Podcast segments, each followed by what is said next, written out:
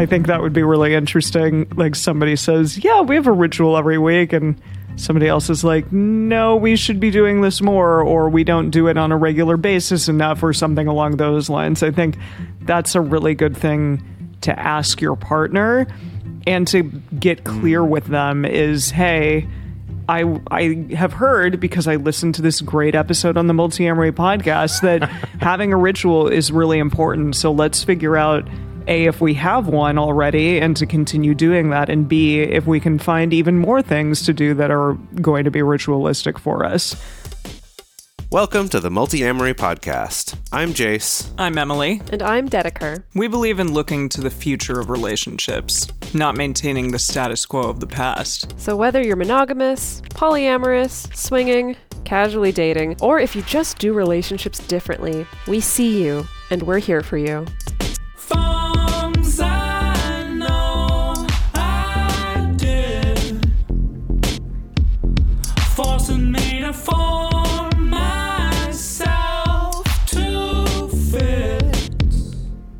On this episode of the Multiamory Podcast, we're talking about relationship rituals. There's this interesting balance that happens in relationships. On the one hand, as humans, we love novelty, and it can be unhealthy when our relationships fall into a rut and just seem the same day after day. But on the other hand, we crave stability and predictability in our lives, and our relationships can be scary and anxiety producing. So today we're going to look at how rituals can be a benefit to your relationship as a way to enjoy novelty as well as stability in your relationships. And we're also going to look at some of the research and ways that you can incorporate more rituals into your relationship and even your solo life in the most beneficial way to your health and well-being.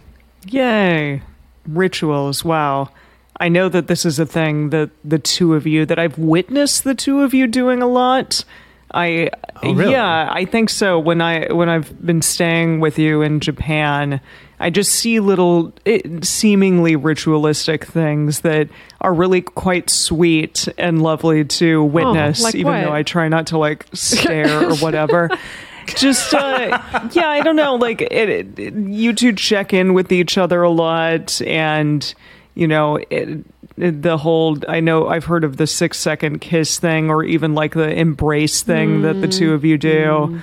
Mm-hmm. Yeah that's really sweet. So things like that they're just they're oh, Well, nice, nice. and i'm not always sure if they're rituals but some of them kind of seem a little bit more thoughtful and like you're you're really hmm. choosing to do them for one another. That's nice to hear. I feel like we've been ritualistically poking at each other while you've been here. well, you do that as well, but that's that's par for the course. I mean, that's all right. Yeah, I also wanted to say, by the way, happy Valentine's Day to everyone out there. You know, it's a good time to be thinking about some rituals and things because when it comes down to it, Valentine's Day, in a way, is also a ritual. It's this thing that a lot of people do every year. And for some people, it's this annoying holiday that they hate. Uh, but for others, it's like, hey, you know what? This is an excuse to have a day that we do a ritual. Yeah, do you two- do the same thing every year? do you two have something? We watch. oh yeah, We we don't really try have to a do something. ritual that I you know, of. with with all of my partners, Yeah. historically, usually try to do something to honor such a day. I know that. I know. I know some people don't put, Saint I know. so yeah, some people don't put any stock in Valentine's Day, and that's totally fine. But like, I like to. I always think it's fun to just do a little something, something. Like, why not? Hmm. Yeah, yeah. Uh, it's funny actually that you mentioned the thing about Dedeker and I having rituals because, of course, you know, while I was researching this episode, was thinking a lot about like, huh, what do what, what do we do? What, what things do we have? Oh yeah, we've got some things.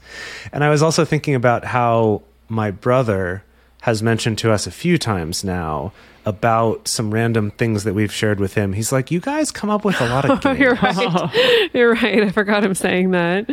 Right? Like, yeah, and they, they, uh, they're like random things. Like we started reading the Sunday comics to each other, oh, that's cute. but we would read them, so you don't get to look at it. The other person just has to sort of paint a word picture and try to mm. describe to you the comic, and they're often terrible. I don't know if you've looked at the Sunday comics in a while, but they're really Oh, bad. Oh, they're awful. Uh, and they're so awful. we- Like written poorly, Written poorly, or not illustrated illustrated funny. poorly.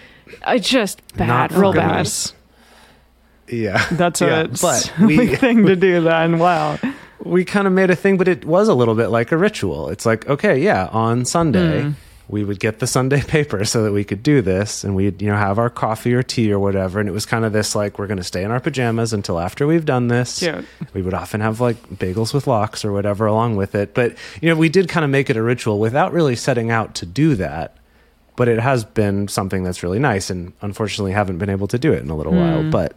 We can we can pick that up when we go back home. Yeah, that's lovely. Wow, so many different rituals to do. Yeah, I, I know for myself when I'm thinking about what a ritual is, sometimes rituals are just simply like doing a thing in the morning that kind of gets your day going. Like I always basically mm-hmm. every single morning like take a walk and that's like the very first thing that I do when I get up. Yeah. And sometimes Yeah, that's a great example. yeah, sometimes that includes like listening to a podcast or music or just at times I've done it without listening to anything and th- those are sometimes like the best times when you're sort of alone with your thoughts and seeing Mm. Yeah. the beauty of the Los Angeles streets Stunning beauty. which yeah really just Yeah. stunning really but um but yeah th- that can be a really nice ritual for oneself mm-hmm. i know relationship rituals are great but also it's it's good to do things for yourself as well. But I think often, if you were just to talk to a rando on the stunning, beau- stunningly beautiful Los Angeles streets about uh-huh. what they think of when they think of relationship rituals, I think socially we're more likely to think of something like a, a wedding ceremony, an mm-hmm. anniversary, mm-hmm. maybe something like Valentine's Day. I don't know, or like a engagement ritual of some kind, right? I think we tend to think of these more formal rituals. Yeah. Yeah. What was fun about looking into this episode is that there's actually a lot of research on rituals. Hmm. I was kind of looking for some stuff originally about marriage and kind of looking at, well, if you're someone who's not going to get married or you don't want to feel like my relationship is only real if other people are validating mm-hmm. it through this public ceremony, is there something else that could replace that? Is there still a benefit to that ritual or is there not? But in looking into it, there's actually not a ton of research about that. Yeah. But I did find a lot of research on either personal rituals or community rituals or rituals within relationships, kind of like the ones we've been talking about. But, um, you know, things like ways to combat uncertainty and anxiety, like things that certain communities will do when they're about to do something dangerous. And they found that people in more dangerous jobs, Wow. like, you know, deep sea fishing or stuff like that, tend to be more superstitious and have more rituals around that. Hmm. And the one of the psychological explanations for that is not that these people are more prone to superstition necessarily, but that rituals actually help us fight anxiety. And so you're going to be attracted to more of those if you're in a situation that that warrants you know more calming from fear and anxiety and uncertainty. Sure. Yeah, I guess I'm I'm the first thing that comes to mind for me is like all the centuries and centuries of history from around the world of different like birth rituals. Hmm. You Oh, know, yeah, like that's a great one. Both rituals like when someone is pregnant, like during the pregnancy as well as like heading into childbirth, you know, everything from you know something that's more religious or more spiritual or even to the simple of like oh yeah if you put a knife under the bed that helps with the pain or you know like all kinds or the or what rituals we need to incorporate like the minute the baby comes out hmm. you know like like we learned about from reading the bible like salt the baby which is a weird you know like all kinds of these weird things again in this very like high risky dangerous especially before we have modern medicine mm-hmm. right? Um yeah that was the first thing that i thought of. Yeah, that makes a lot of sense. And that yeah, that, that we we've sort of developed these things over time as that way to to cope with it. Mm-hmm. But of course, you know, in this day and age, when we're thinking about heading into a situation that's uncertain or that's anxiety producing, it's not always life and death situations like deep sea fishing or having a baby or something like that. But I think we can think of so many um, performers or athletes that talk about the rituals that they undertake before performing or getting on the court or whatever. You know, I know Beyonce has talked about doing a group prayer with her team before going on stage. Um, you know, the tennis player Rafael Nadal is known for having 19 different rituals that he does That's before and during his matches. I know all of us have experience doing live theater, and I think it's a really common thing to do some kind of rituals with the other actors in your show, you know, like certain chants or warm ups that you do or movements that you do together to get yourself pumped up. So it's like not just the life and death anxiety situations where we turn toward ritual to try to help with that. Hmm. Yeah, and the thing I thought was cool about this research too is that it's been done in so many different countries and all sorts of different cultures. Uh, you know, from from all parts of the world. So this is not even something like so many times we have to give this caveat of well, but this has only really been studied, you know, in people in Western societies that are mostly white and college students. It's like no, this has been done so many times in so many parts of the world, uh, which is very cool. But the study that I did want to share with you today, I just loved the setup of this study. This is a 2016 study by Allison Wood Brooks and colleagues called Don't Stop Believing Rituals Improve Performance by Decreasing Anxiety. So, for this study, they wanted to look at the effect of rituals on reducing anxiety. And so, what they did is they had participants come in to a room and they were told once they were there, okay, the thing you're going to do is you're going to sing Don't Stop Believing by Journey in front of a stranger, and you're going to be scored on how accurate you are. And you could potentially earn up to like an extra five bucks for this study if you're more That would freak everyone out. I think uh, almost Right. everyone, Right. unless you just are so game to sing Yeah. at any point. Like, oh, I just closed the Journey musical on Broadway. Yeah. Perfect timing. know. Even I, that's a hard friggin' song, and I, I would probably really be is. like, um, do I have to sing that song? Okay. Yeah. So the people came in and they told them that's what you're going to be doing. And then they divided them into two groups. So they were randomly assigned to two groups. One was the control group. And in the control group, they were told, this is what you're going to do. Uh, just wait a second, and then we'll have you go in. And they had them wait for a minute. And then they would bring them into the room and they would do the performance. And the performance was actually uh, like with a Wii. And they would hand them a Wii microphone with like a karaoke game in it. And that's what did the scoring of how accurate, you know, quote unquote, accurate they were, was what the Wii game thought that they were. It's like all the researchers looked at each other like, wait, I don't know how to score accuracy. So Yeah, no, they uh, we had like a Beatles a Beatles game that came with a microphone and the yeah, and the like drum Mm-hmm. Yeah. set and all of that and it did the same thing. It was scoring accuracy Right. based on how close uh, in pitch I guess you were. Yeah, so this was a little karaoke game. Yeah. So they weren't also playing guitars and drums, Thank but goodness. you know, just singing into the mic. Uh, and then afterward, they had them fill out a survey evaluating, you know, how anxious they were, how nervous were they going into it, how did they feel that they did, and then also getting their score of how how well did you actually do in accuracy. So the control group did that. They just waited a minute and then went in and did it and then filled out the survey. And then the ritual group, they gave them written instructions of what they needed to do and then they went in and sang. And that took a minute for them to do it so they kind of had that same gap of time of one minute between when they told them what they're going to do and then when they went and did it. So the only difference was just sitting and waiting versus doing a ritual. And the ritual was this. Here's the instructions. Draw a picture of how you're feeling right now. Sprinkle salt on your drawing. Count up to five out loud. Crinkle up your paper. Throw your paper in the trash so that's kind of this little ritual, and I don't, they didn't even call it a ritual. The paper just gave them the instructions of what they need to do. And then they went in and did the thing. What they found was that the participants who did the ritual had less anxiety. Everyone was anxious about it, but the people who did the ritual reported significantly less anxiety than the ones who just sat there and waited. And not only that, but they actually scored higher on the accuracy. That's Which I did strange to me. Yeah. Interesting. Yeah. So somehow that also helped them to score better. And then they did a second study where it was basically the same thing, but in the second one, they also monitored their heart rate for the whole time. So they saw everyone's heart rates shoot up when they were told that they were going to sing "Don't Stop Believing" in front of a stranger.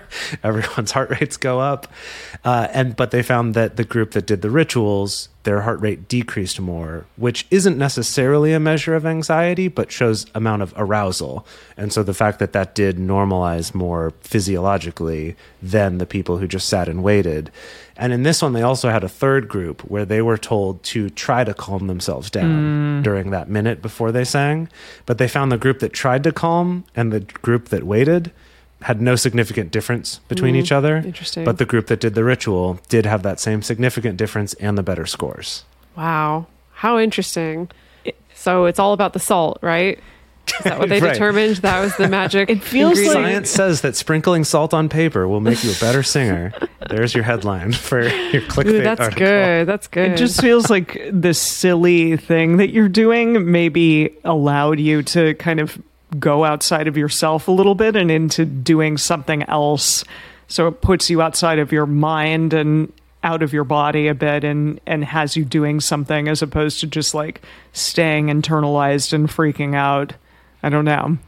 Yeah, but I, yeah, so I wonder though, and maybe there's other studies that have tried to look into this, or maybe this is like the continuation of this particular study. Is it's like the task they gave them was very ritually seeming, mm-hmm. right? Mm-hmm. We incorporate the salt. It involves an image of yourself, like you're crinkling it up and you're putting it in the trash. right? Oh, There's I see. a lot of symbolism mm-hmm. around what you're doing, you know, with like your feelings of anxiety or whatever. And so I do wonder if in another experiment, like they gave that same group a task to do, but did that didn't seem very symbolically ritualistic.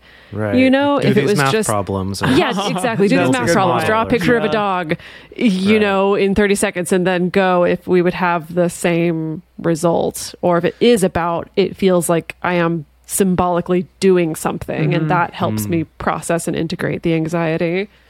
Yeah, that's a good question because so much of at least rituals that have been around for a long time are also tied into some kind of religious mm-hmm. belief or some sort of cultural belief.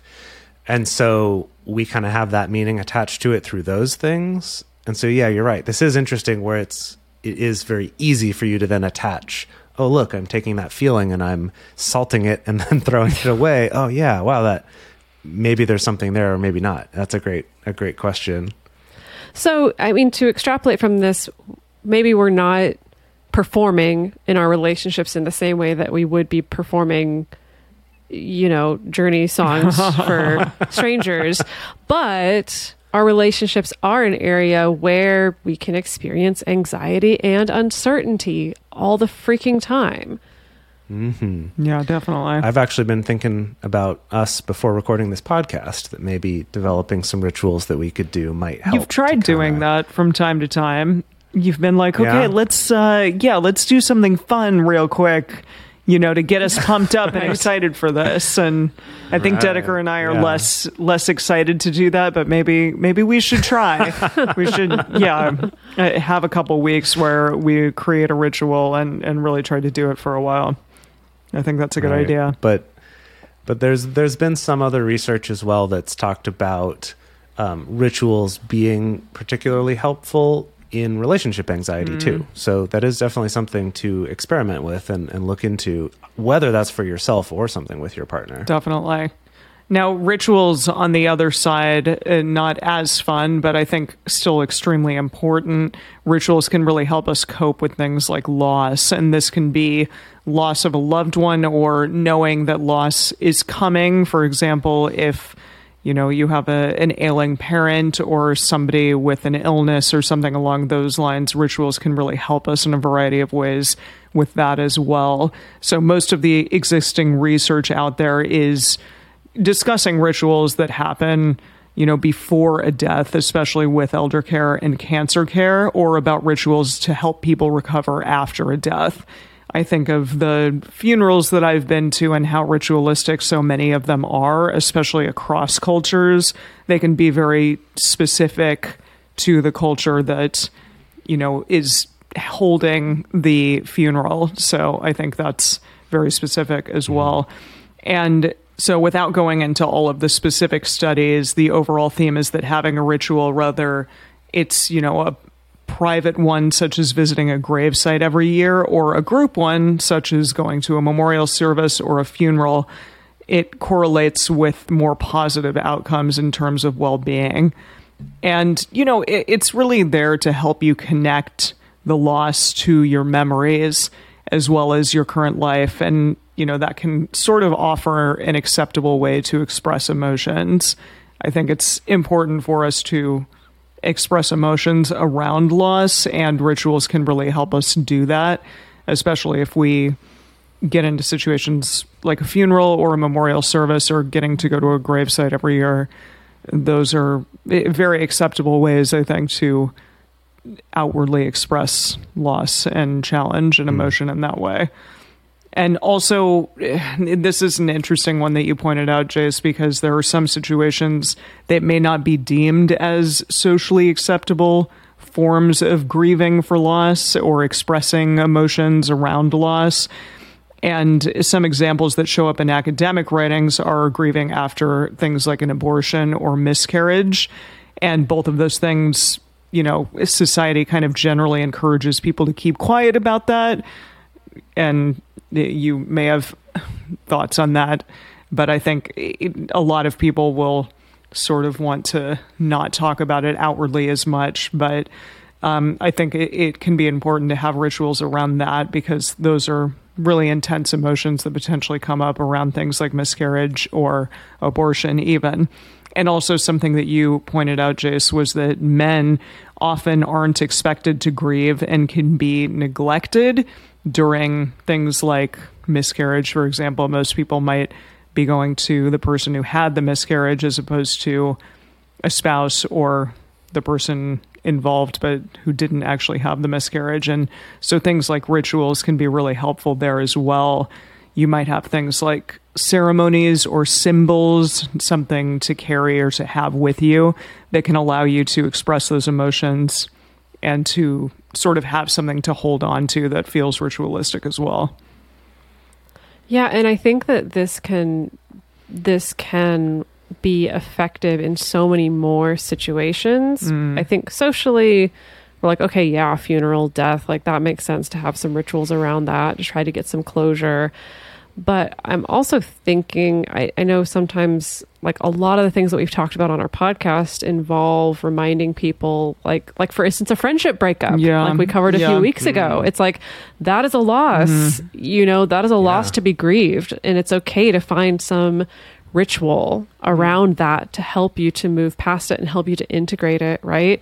Dealing with a breakup, you know, I think we do understand socially, like, yeah, people are going to be bummed out, but we don't necessarily encourage people to really lean into ritual, mm-hmm. right? Other than the ritual of like go out and like get drunk and hook up with somebody and like hope you that you feel better, right? or go like complain to your friends about the person. And it could even be things like loss of a pet mm-hmm. or moving to a new city, like having to say goodbye to a city, you know, um, like moving for a job or things like that. Like, I think there's so many things where we can invite in ritual to help with that instead of just blazing through, mm. as it were, which I do think our culture often encourages us to do. Buck up. yeah, to just kind of power Yeah. through. Mm-hmm.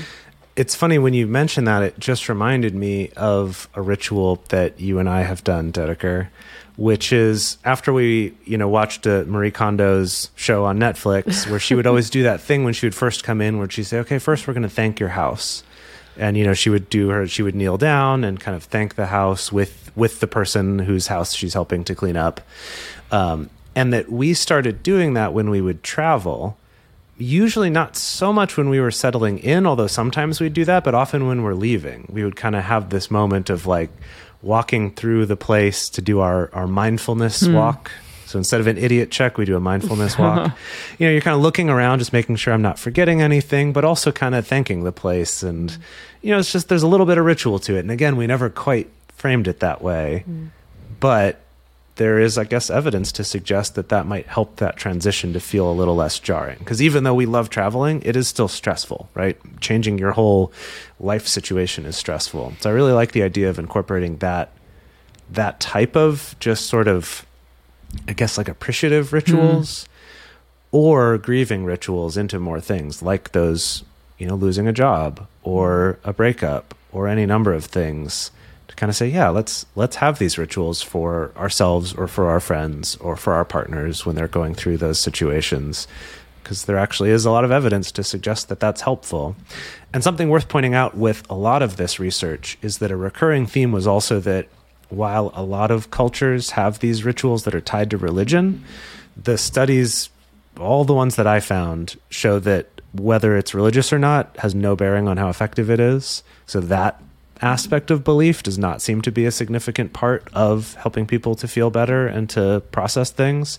It's just the ritual itself, actually. So, we're going to go on to talk about rituals that we can do to help us feel closer to our partners, as well as some suggestions about some rituals that you could try in your own lives. But before we do that, we're going to take a quick break to talk about some ways that you can support this show if you appreciate getting this information for free in your podcast listening machines every week. We love doing this show and we love being able to put this out there to everyone for free. And the way that we do that is by having some ads on our show and by having our Patreon. So please take a moment to check those out. If any of it seems interesting, give it a go. It does directly support our show. So thank you so much. It's time for today's Lucky Land horoscope with Victoria Cash. Life's gotten mundane, so shake up the daily routine and be adventurous with a trip to Lucky Land. You know what they say your chance to win starts with a spin. So go to luckylandslots.com to play over 100 social casino style games for free for your chance to redeem some serious prizes. Get lucky today at luckylandslots.com. Available to players in the U.S., excluding Washington and Michigan. No purchase necessary. VGW Group, void where prohibited by law. 18 plus terms and conditions apply. For a long time now, we've been fans of adamandeve.com for getting sex toys or lingerie or accessories, things like that. It's uh, just a fantastic resource with a huge selection. And now, not only do we have a fantastic offer, but we also have a promo code that will work on adammale.com and evestoys.com, which are their sites specifically for LGBTQ audiences. And our code is fantastic. It's 50% off of almost any item in the store and free discreet shipping when you use our code MULTI. Yes, we love adamandeve.com and have for years. They are our oldest and longest sponsor, and they just keep on giving great gifts to us and to our listeners. You can bring more pleasure and satisfaction into your bedroom by going to adamandeve.com, adammale.com, or evestoys.com and select any one item. It can be, you know, an adventurous new toy or anything you desire, something fun, something sexy, whatever sounds good. So just enter offer code MULTI at checkout and you'll get 50% off almost any item plus free shipping. That's multi, M U L T I, at adamandeve.com, adammale.com, or evestoys.com. This is an exclusive offer that is specific to this podcast, and it's better than any offer that is currently available on their site. So again, use code MULTI to get you not just the 50% discount, but also the 100% free shipping. Code M U L T I. So, something we need to talk about here is also the fact that there's an element to ritual where there's, I think there's like another layer that gets added in when we're doing a ritual with other people. Like, there's definitely value to doing solo rituals, but there's evidence that doing things together with other people helps us feel closer and more connected to them. So we see this, like I mentioned earlier, in pre show rituals of actors, or even if you look at crowd chants at sports game or other, you know, team building exercises.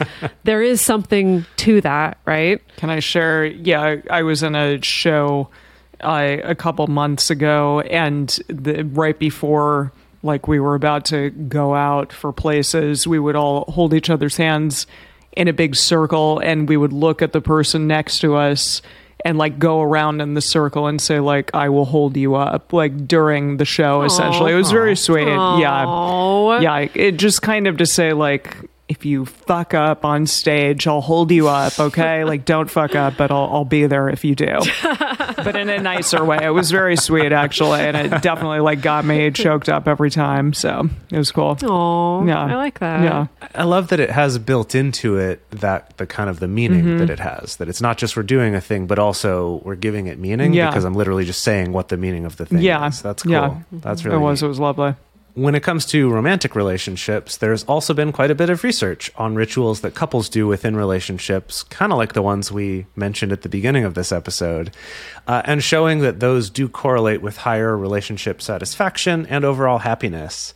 So, the one that we're going to look at today uh, comes from a 2019 study by Garcia Rada, Sezer, and Norton, who published a paper of four different studies. We're just going to be talking about three of them, uh, but they published this uh, uh, from the Harvard Business School looking at relationship rituals specifically.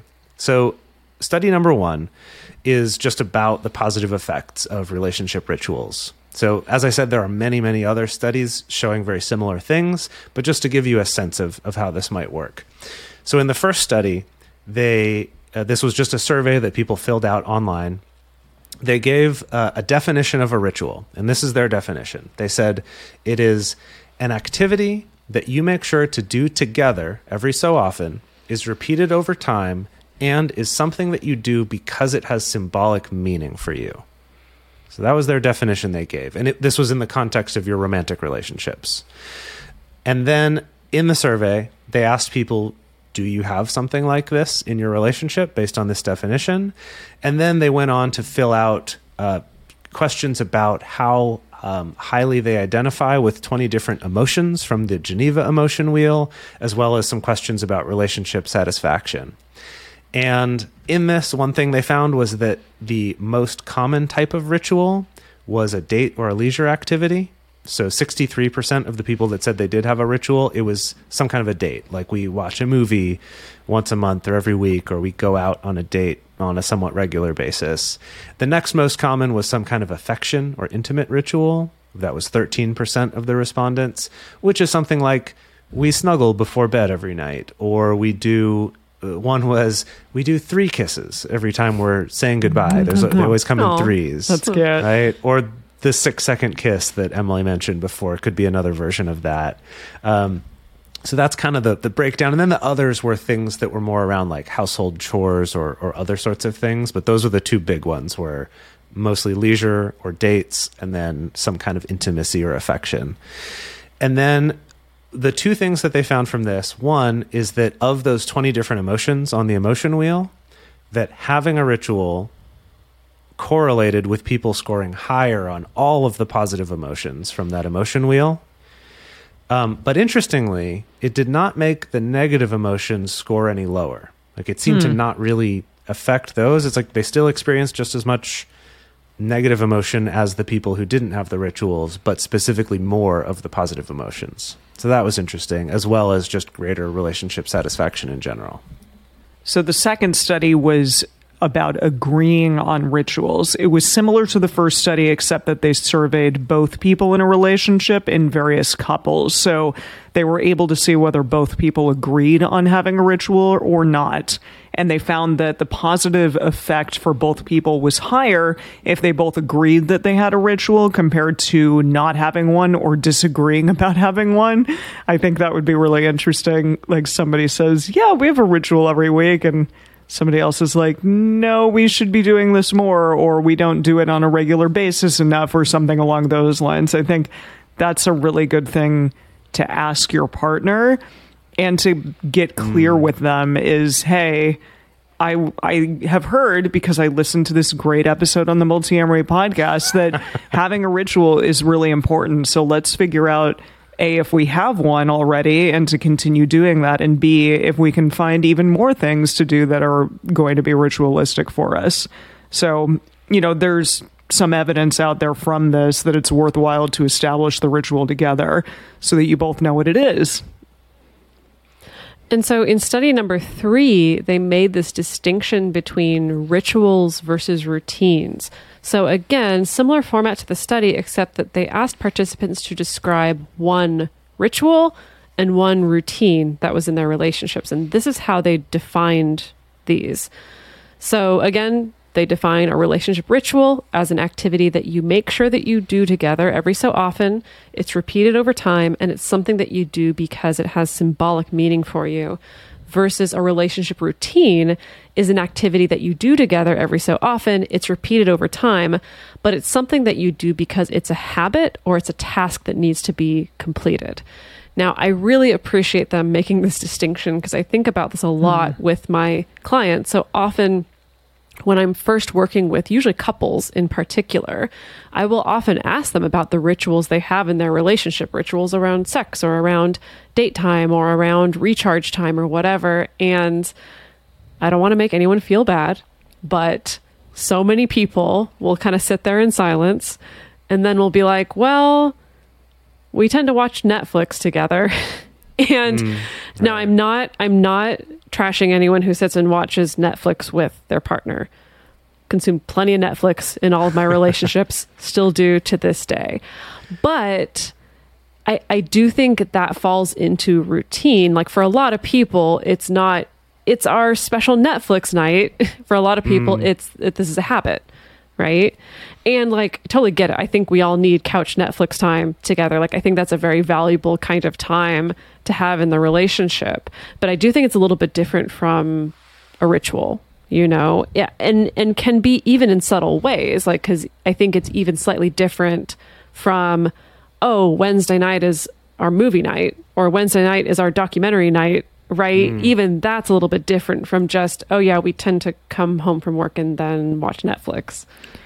So something that you and I have talked about recently, Dedeker, is like consumption versus putting something of meaning out into the world. And I'm not saying that every ritual needs to do that or to be a project like Carrie Jenkins talked about on our episode uh, recently with them, but I I think having a ritual in a way with a partner that also kind of produces something and is giving back in a way can be really beneficial. I think having both, like something just with the two of you, but also like a create like a creative or like a generative sure. ritual yeah I- possibly. yeah i love that idea. I mean like for for example my mom and i uh, usually every single uh, year when i was in college and in high school we would on um, thanksgiving make sure to go to a food bank and like help out at a food bank every single year.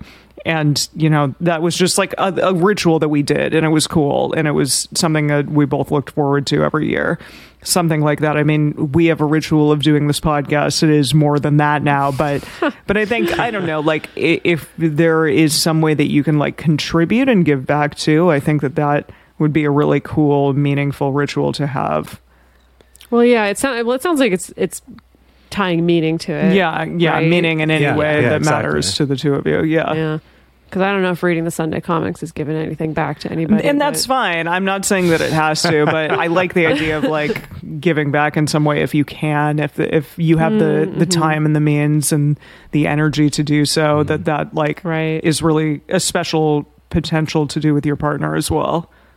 Right. Yeah.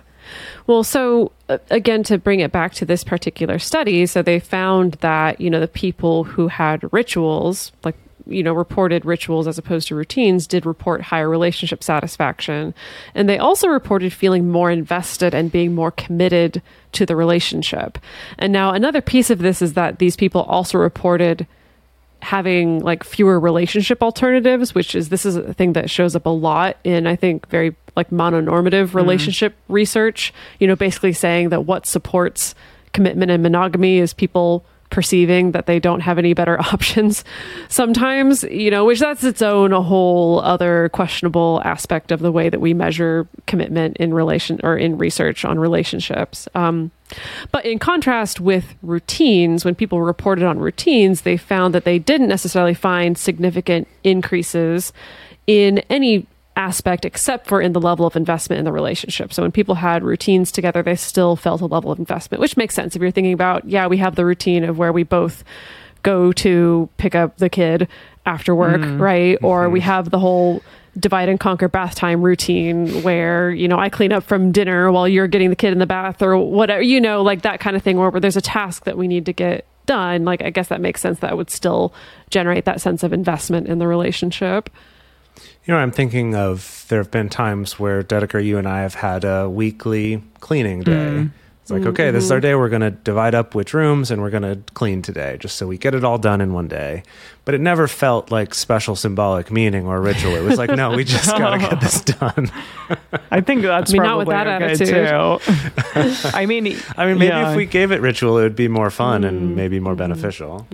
I like the idea of like having things that are not necessarily just task oriented being it because that feels a little bit more routine to me whereas like a ritual is is important in a different way maybe more mhm. fun or maybe more i don't know romantic or something along those lines mm. mm-hmm. Yeah. So now, how can we apply this in our lives? I think we've already teased some of that when we've come up just in real time on this episode of how we should start doing this or that or the other thing. Uh, but basically, you know, how can we apply this? So, so first kind of takeaway from this is that rituals show up in a lot of different ways. That they don't have to be something super formal. They don't have to be something that takes a long time. They don't have to involve other people, but they also could involve other people. So this could be something as common as having a set day for date nights. It could be just eating dinner together. If maybe that's a ritual of like whatever we've got going on, maybe we do separate stuff for lunch, but we're always going to have dinner together in our house. Like whoever's home, we have dinner together, right? Or maybe it's always giving a kiss before someone leaves, or it's always sending a goodnight text, or whatever it is, you know, having something small or something that's bigger, like for anniversaries or birthdays, things like that, that it can show up in all sorts of different ways. So you can be creative and find these all around in your life. Um, and that they don't always have to include major life changes. So to have a ritual in your life, you don't need to like get married and then have commitment ceremonies every year. Uh, you know, you instead could find all sorts of little things like we're mentioning about. And often those little daily ones can be really valuable and really powerful for having that feeling of connection and also that feeling of stability, even if life might be changing a lot or there might be a lot of unpredictability going on. So the Gottman Institute is very pro ritual as well and relationship rituals. So they have some great examples. Again, this is not an exhaustive list, but just something to get the ball rolling. So things like we decide we're going to eat dinner together without screens, right? And so maybe that's not possible every single day, but maybe it's it's every Friday we're going to try to have a meal together without a screen or without the TV on in the background or without my phone on the table, things like that.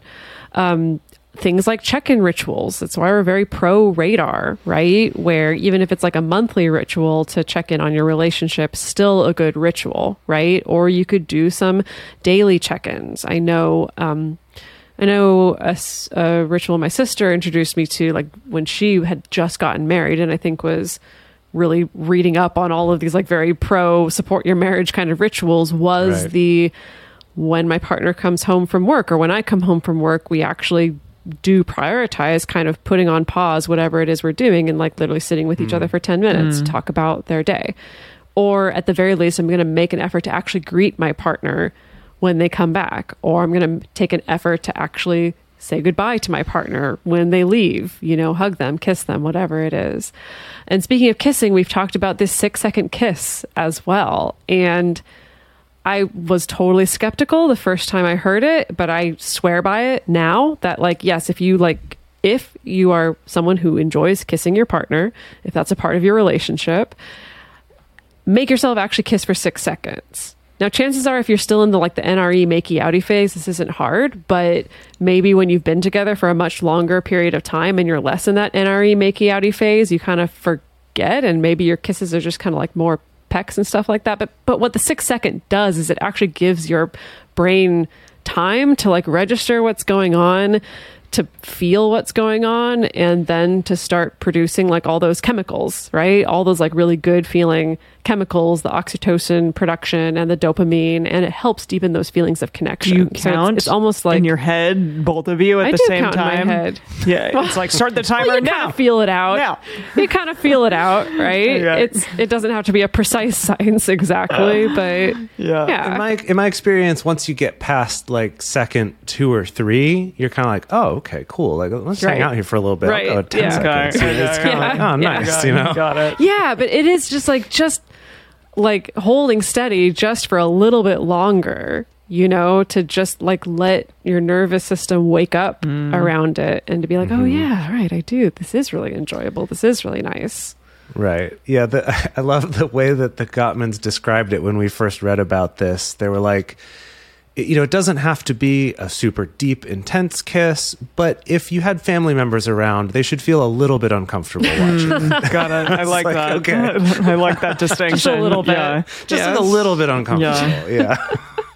And another one is having a regular date night. So we covered this topic in depth. If you go to Multiamory episode 247, why your relationship needs a date night, that's where we dove into the research about that. And just a quick spoiler good news being that if you are a parent, you get the same benefits from just a monthly date night as non parents get from a weekly date night. Mm-hmm. So, like, same effect on relationship satisfaction. So, no excuses about not having time for a weekly date night. If you can make a monthly date night happen, even that is going to have really good positive effects on your relationship. So you might be thinking, huh, I I maybe have a ritual, but I'm not exactly sure how ritually it is. And there are ways to make it more ritually. First, just, you know, think of that thing as a ritual or a tradition, and that mental shift will make a difference. And have some maybe set movements or words involved. Throw some salt on a thing. I don't know. Throw some salt some at your salt partner's face. no. Interesting. uh, maybe maybe it's putting on a certain clothing oh, yeah. item or like like I mentioned with the Yeah. reading the newspaper it's like we intentionally stay in our mm-hmm. pajamas. And that came up because I would usually get up and get dressed pretty early in the morning. And Dedeker was like Gah, you're like you're always you're dressed. So now I'm in my pajamas and you're dressed and we're like disconnected or mm. whatever. You didn't say Yeah. it like that but that's how I received it. So I was like okay cool. On that day I will wait to get dressed until after we've read the comics to each Yeah, other. no, that's really nice. That's yeah, some symbolic dress involved, and Yeah. yeah, Well, I, mm-hmm. I, I like to think about that often with also with date night in an established relationship. If mm. you think about when you're getting ready for a date, when it's like a first date or like you're single mm-hmm. or you're dating around or whatever, how you go through a ritual, right? You're like, I'm going to take a shower, I'm going to shave, I'm going to do my makeup, I'm going to do my hair, I'm going to pick up my clothes, I'm going to put on music that I like, I'm going to make sure that I smell okay, I'm going to, you know, Yeah. like we do these things and and usually that takes time, mm-hmm. right? Like usually we allow ourselves at least a little bit of time to get ready and even though that's not super formal and maybe there's not any salt involved for you that that still creates like this arc that you go through. And so you can do the same thing even in established relationship right? Of it's just like give yourself time you know that it's not quite the same as like okay date night great let's just like roll onto the couch and watch netflix yeah. you mm-hmm. know? Like you can you can recreate that same thing. Yeah, absolutely. And honestly, your rituals may change over time. Like you will, and you may find eventually, like, hey, I don't like doing this as much as I used to, so let's change something else. Because we often associate rituals with being something that doesn't change for a really long period of time, but you know, that Don't Stop Believing study showed us that even a brand new ritual has really ser- serious effects and can help you and, you know, can help your relationship in a variety of ways. So don't force yourselves into a ritual that doesn't feel right for you. Just let it be fun. Have a great time. It's Valentine's Day. Like, find something new and exciting for you and your partner, something that inspires you to be creative and feel closer to each other. Yeah, maybe it's even like you come up with a secret handshake. Love that. right? Yeah. Like, any number of things. There's I think this is a really fun Mm-hmm. opportunity to get creative and I'm really excited to see if people can share some cool uh, relationship rituals that they have. So on our Instagram stories, we're going to post our question of the week, which is do you have a relationship ritual? And that's an activity that you repeatedly do with a partner that has symbolic meaning. So, whatever that is, we'd love to hear those. As you can tell, we have more than one. You probably have more than one, but feel free to share those. And if you want to discuss this further, the best place to share your thoughts with other listeners is in the episode discussion channel in our Discord server, or you can post about it in our private Facebook group. You can get access to these groups and join our exclusive community by going to patreon.com slash multiamory. In addition, you can share publicly on Twitter, Facebook, or Instagram. Multiamory is created and produced by Emily Matlack, Dedeker Winston, and me, Jase Lindgren. Our episodes are edited by Mauricio Balvanera. Our production assistants are Rachel Shennework and Carson Collins. Our theme song is Forms I Know I Did by Josh and Anand from the Fractal Cave EP. The full transcript is available on this episode's page on multiamory.com. We are actuaries. In a world filled with unpredictability, we use our math skills to navigate uncertainty. Actuaries make a difference in people's lives across industries and the world. Actuaries have the freedom to work anywhere, and according to US News and World Report, we're the 25th top paying career. Make an impact as a fact seeker and a truth teller. Use your math skills for good as an actuary. The world needs you.